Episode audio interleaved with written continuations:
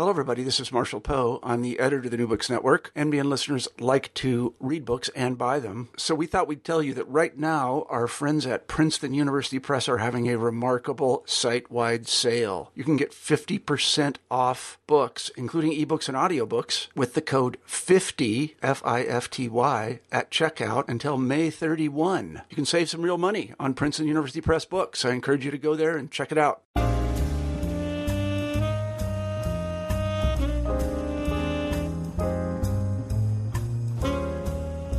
Good morning and welcome to New Books Network, the African American Studies category.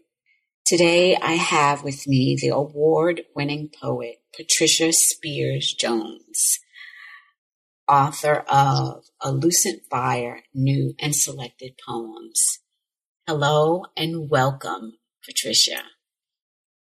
Hello and welcome back to you. It's fun to hear your voice again. it absolutely is. It absolutely is. Well, of course, I'm going to ask you the great question. How does it feel to be an award winning poet? It feels very good. I am very grateful to poets and writers and the Jackson Poetry Prize people for selecting me. Uh, but really, it was totally out of the blue, and uh, and it was for my body of work, and uh, and for that, I, it just makes uh, the last four decades of my life a whole look a whole lot better because I've been working hard for a long time. So I'm glad to be an award-winning poet. Four decades of work. That's a lot. That's a lot of um, work. Because oftentimes, I know for me, when I see the award-winning poets, I wonder what is it that they wrote? Because unlike a novelist who just does a book, you just said your body of work, four decades worth of work. So have you always been a great poet? No, I've always been a poet. Uh, one doesn't start out great. One starts out like everything else as a journeyman or journeywoman, I guess. Um, and you sort of build your skills and you expand your ideas and you uh, if you feel like you have the talent and the drive, you keep doing it no matter what. And that is uh, how I got to be a really, really, I think, a very strong poet. I think I'm one of the best of my generation. Excellent, excellent. Are there responsibilities that come with this award? No. Really? They just gave they just give you the money and you get to just keep writing? Yeah. It's basically it's an award that sort of says you as a poet should be known by lots more people uh, because your work is really good and uh, and and really is part of the dynamics of the conversation around uh, the culture. And uh, and by the way, here's some money so that you can take the time to do what you do. And uh, so it's given me. Um, a chance to pay off a whole lot of bills that needed to be paid and uh, and to be able to live fairly comfortably if I manage things right for another couple of years. Well, congratulations again. Mm-hmm. And so, how did Lucent Fire come about? Because it's a collection of poems.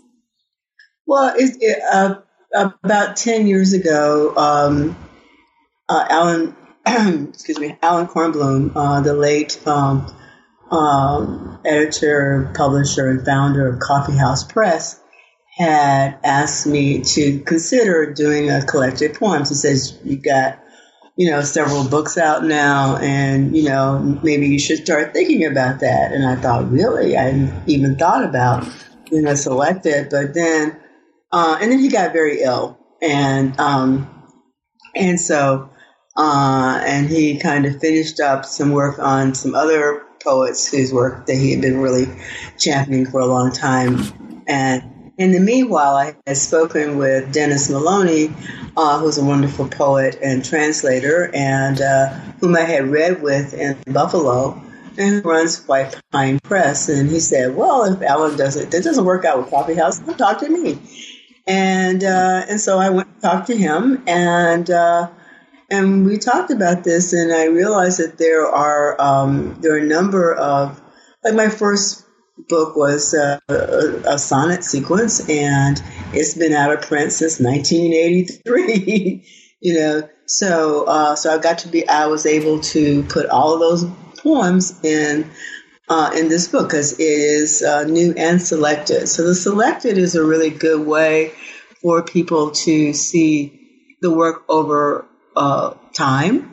And then the new work is what's you know been I've been doing for the last say four or five years, uh, up until the until the printing of the book. So uh, and so I had to like go through all of my work. It was pretty interesting you know, and I, I realized that there are things I write about over time. I mean, you know, love, romance, the streets, uh, you know, the issue of race, um, etc.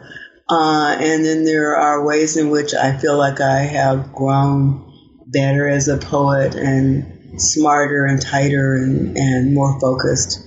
And so I felt like that was that was really it was really it gives you great pause to see a whole lot of work on the floor as you were like going through it, going, should that poem go in there? Mm, yeah, why not? You know.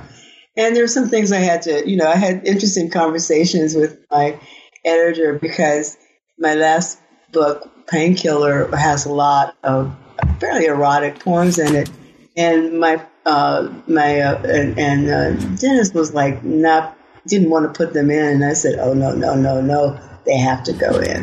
Not all of them, but, you know, that's what that book was about. You can't not do that. And so it was like an interesting conversation around what is essential about each of the uh, the books that I wrote and what did I uh, what I think really represented each of those volumes well. And I, I had a it, it took a year. It took a year, and but I'm glad that I was given a year to really work on this and to come up with something. I feel incredibly proud of this book. And it, and you and as you should, painkiller. Huh, so let's give the audience a little taste of painkiller, uh, which is on page ninety-seven um, mm-hmm. of your book. So I can taste the metal, lose my desire for red meat Relax every muscle, relax emotion, relax the time of day. I can give you the time of day. When I talk about is how love eludes me. No, what I talk about is what wrong, what's wrong with me. No, what I talk about is what will happen to me. Fear is the secret. This is wonderful. That's a painkiller. Metal in the mouth. I, I love the way you talk about losing red meat and although you have this painkiller of fear, I mean, of course, I can say whatever I want about the poem because that's usually how it's uh, what we can do. What I love about it is how stark and wonderful it is in the words where a painkiller is something that relaxes every muscle.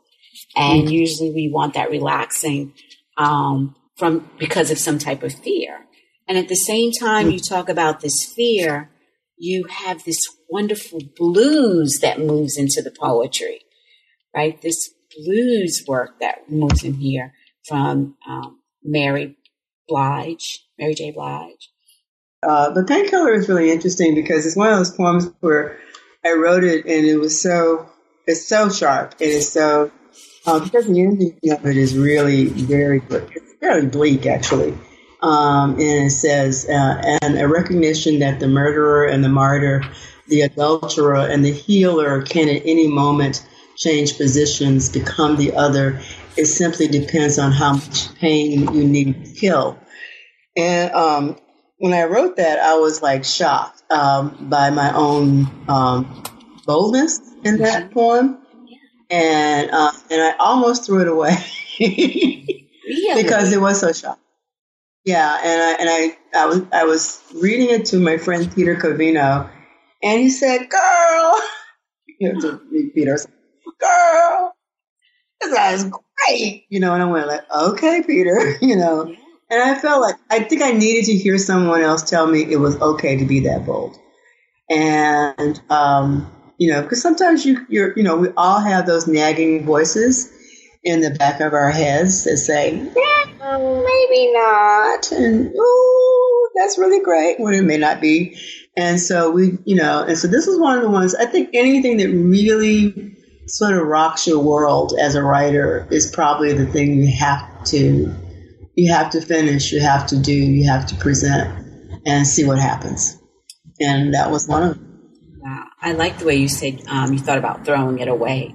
Because sometimes, you know, you write or one who creates wants to keep everything. So it's so honest to say that um, sometimes you do have to throw it away. Sometimes someone does have to remind you, this is bold, this is stand, you know, this is good. Because you're right. Um, a recognition that the murderer and the martyr, the adulterer and the healer can change positions, right? It gives us, that's a fear that we have that we can be as as ugly as hard. the other person, as hard. Yeah. Thank you. And yeah. we need to, and, and, and we need to understand that and be, and realize that because you, you know, the last thing that anyone who seeks justice uh, can do is to assume that they cannot become the kind of person that they want to bring to justice. There have been any number of times when we have seen that happen, and if you don't kind of recognize that, it uh, you're not dealing with the fact, the fullness of humanity. And part of the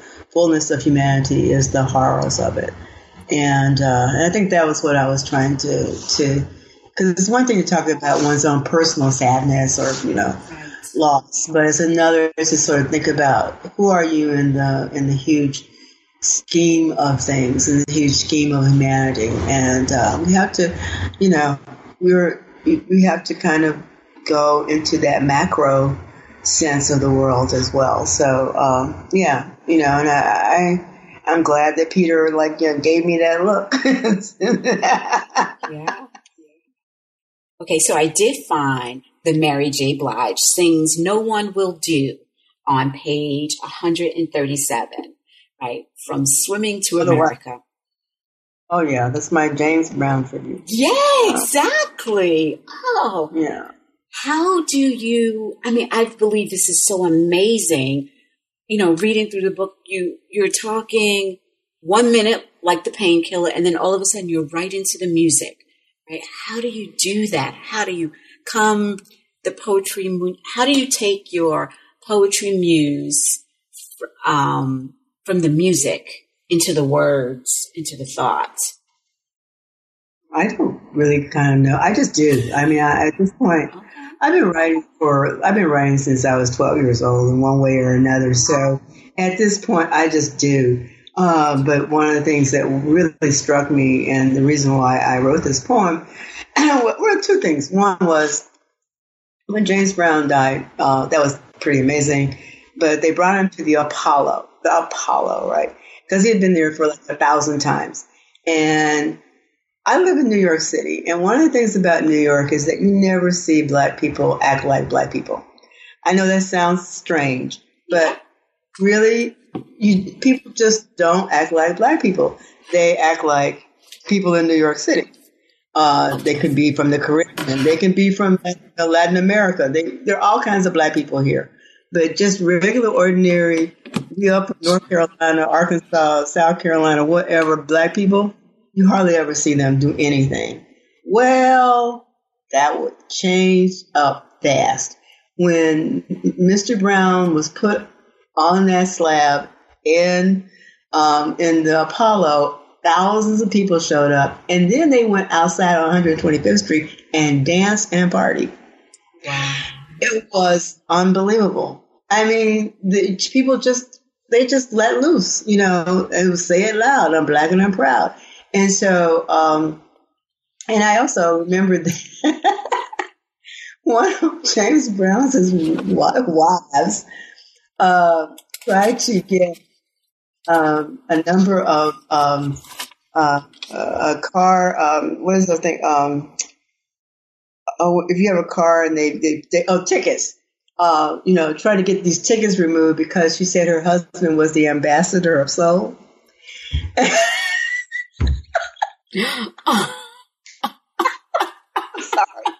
That is good. So, the ambassador yeah, soul. Mm. I've been waiting to use that for years. and so, you know, And so like all this stuff is stored in your mind and you go like, okay, James Brown. And but then what really crystallized it was the picture because they had had a whole thing that said no photographs, no photographs. And of course, the New York Post, uh, which is the tabloid newspaper, sent a photographer in there. He took a picture, and there was James Brown's wax face on the cover of the New York Post. And I just it was it. I just went from there. Um, but I got a chance to talk about what why Brown was so important, um, what um, what it means to Black people to have somebody like him as a cultural hero. That um, and that there are ways in which we are often um, that the things that we do that we love the most are often depicted as if they are stereotypes, but they're not. And and so uh, so I got to play around with all of those things, um, and and but also just think of of Brown as as a, a winged messenger from the gods. You know, at the end, that's what he is. In my poem. yeah. yeah. So with that, how important is it, even for the poet, particularly you, because you do this so well, to have history, African American history, um, in your poetry? Oh, it's extremely important. I grew up in Arkansas. I'm I'm I'm I'm a Southerner, uh, and Southern Black people, unless you know, maybe the new ones, but you know, um, you know, we, you know, how else are we going to know about who we are and where are if we did not in some way or another um, document our own stuff. Um, you know, I had, you know, every, I grew up in a, in a community where you did, we had Negro History Week as opposed to Black History Month. Um, uh, and we had to, you know, learn, um, you know, uh, poems by, you know, uh, Countee Cullen and Langston Hughes and all these people, you know, to, you know, and make our little presentations you know, in front of uh, in front of the school, um, and um, and we had to do that because, especially in Arkansas, the the capacity of the state to erase its black citizens is unreal. I mean, there are you know, uh, I grew up in the Delta, which meant which is a beautiful, probably one of the most beautiful, one of the most fertile places on the planet and one of the most violent. Um, and as um, some uh, friends of my sister uh, pointed out a few years ago, uh, you know, their their father had to cut down. This is like in the early fifties. Cut down um, the body of uh, a black man who had been lynched um, you know, so that he could at least get a proper burial. Um, you know, in a town that was like about 30 miles from where I grew up. I mean, that's the kind of stuff, and no one talks about that. No one talks about it. And so, um, so history is extremely important, and uh, and uh, because the other side of that too is that if you know how bad stuff has been, then you also can recognize when things do change. And there has been a great deal of change, not enough, but there has been change. Three steps forward, two steps back. Yeah, thank you. And as much as African American history you have in here and its importance that we see, there's also the famous poet Neruda. Did I pronounce his name right? Pablo Neruda. Oh, yeah, it was yeah. about three days. Three days. So why Neruda? Why not? I like that. I like that. Yeah, really. I mean, he's sort of like that. He looms over all of, of um, you know, um, sort of hemispheric writing. I mean, he was Chilean, and uh, he did win the Nobel Prize, and he deserved to do so. Um, he's fascinating. I mean, his first major publication was 20, 20 love poem, 21 love poem, 20 love poems and one of desperation. Um, uh, which like every, you know, young poet, you know, especially the young male poet reads like, ah, uh, and, but he also, he was a communist and, um, He was an ambassador. He uh, went around the world. He was exiled, uh, which is why the movie El, Il Postino is uh, one of the best because it's about his exile, sort of. Uh, and but the, he did things like he wrote odes to the watermelon or odes to a tuna. You know, like these simple things. You know, odes were supposed to be to like big, large things, but and he, you know, um, but he he always had this this large vision of humanity.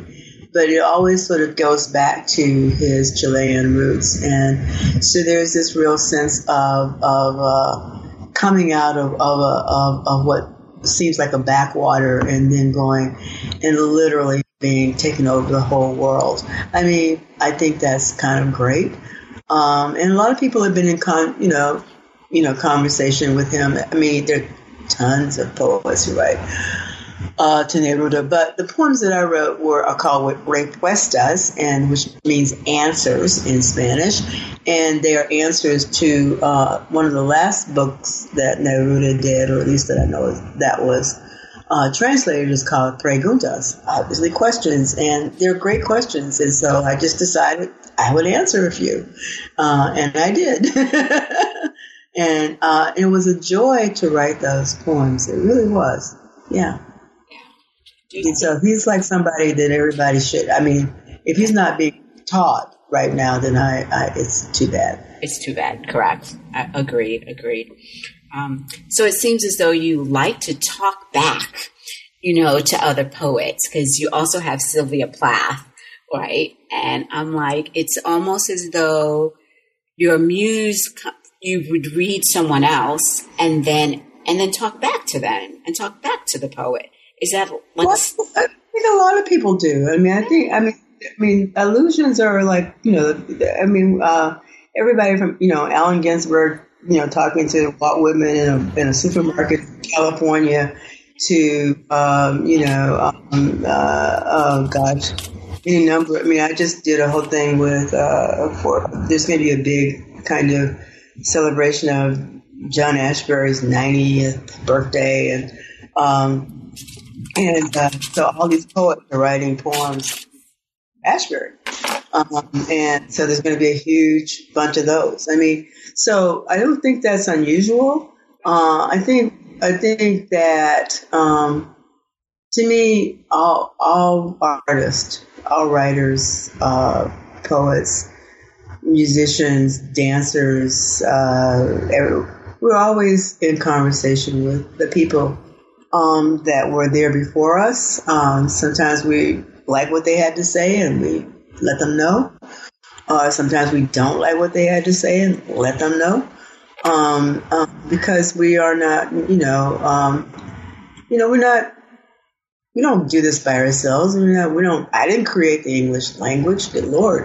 Uh, and I always remember something that Lorenzo Thomas, um, who's one of my mentors, said that he always up until near the end of his life, he, he would always read a poem. He did a reading by somebody else, so that it wasn't just his voice out there. Um, it was uh, he was part of this larger um, collective of, of, of poets in the world, you know, and not just contemporary ones, not just the ones that we know, but people who have been long gone. So, um, you know, it's like you know, Sylvia Plath is fascinating because she was one of those people I read when I was in college. And it was back at the end of my senior year when I really didn't have anything else to do because I really finished off all my stuff. You know, I would go to the library every week and I would find a new book uh, to read. And I read Lawson Nada because of that. And I read Anne Sexton because of that. And I look at art books because of that. And I found Sylvia Plath because of that. And uh, and then I found out that she had killed herself, and I went, oh dear. And then I found out that she killed herself on her birthday, which is really bizarre. And I went, oh dear, dear. And then um, a few years ago, somebody did a whole thing about you know poems about Sylvia Plath, and so I decided that I would try to think about what would Plath be like in these different guises. And, uh, you know, the last one being, you know, she's being called, you know, Oprah is calling her up to say, come on my show and talk about how you survived your suicide attack. Um, anyway, and uh, she says, well, should I? But uh, but it was it was fascinating to think about her and to kind of, you know, she's a great poet. She's funny. She's creepy. She's scary. Um, she's brilliant, and she's so depressive. And it was so sad um, that she left so soon. But uh, but Lord, she left behind some amazing poems. My final question to you is what is poetry? Oh, I don't know. I was just reading, you know, um, I was reading Muriel Rukeyser, um, she, the life of the of uh, poetry, and uh, she's actually very interesting. Um, this is written in the 40s. It was written right after or during, I think, World War II, and she talks about poems as uh, events. Um, and I'm trying to find the writing where she says this. Um, uh, da da da. Because uh, she's talking about you know consciousness and um, the rejection of poetry and all this other stuff.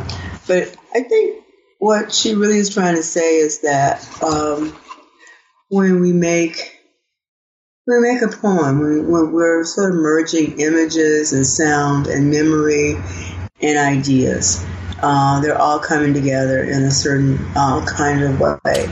Um, they have, uh, they're not prose, uh, although I, I, love prose poems, but there really there's something about the that coming together, the the form that they take, that's just different, and depending on, you know, the culture that you are you know, making these poems in, they could be mnemonic, you know, so that you remember every other line, like from Arabic poetry or Spanish poetry. It could be free verse because that's something that Americans do fairly well. Um, but they all have a lot to do with bringing those images, those sounds, that line together um, in a way that nobody else can do. So you will never. Uh, you'll never mistake uh, a Yusef Komunyakaa poem for a uh, uh, David Wallace Foster or David Foster Wallace novel. It just won't happen.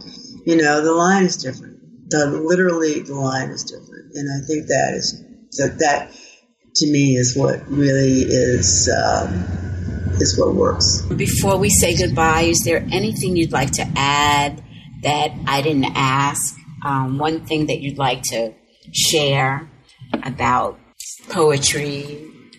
Well, I think people need to not be afraid of poetry. Mm-hmm. And I think people need to not also not think of it as lightweight because it is not. It is something that is extremely important. People have been making poems since the first uh, tribes people came back from the hunt and were singing about it. Um, and so we need to kind of honor that uh, capacity. Uh, and and also people need to read uh, and they need to buy people's books. If you want the poets that you care about to survive in this society, you need to buy their books.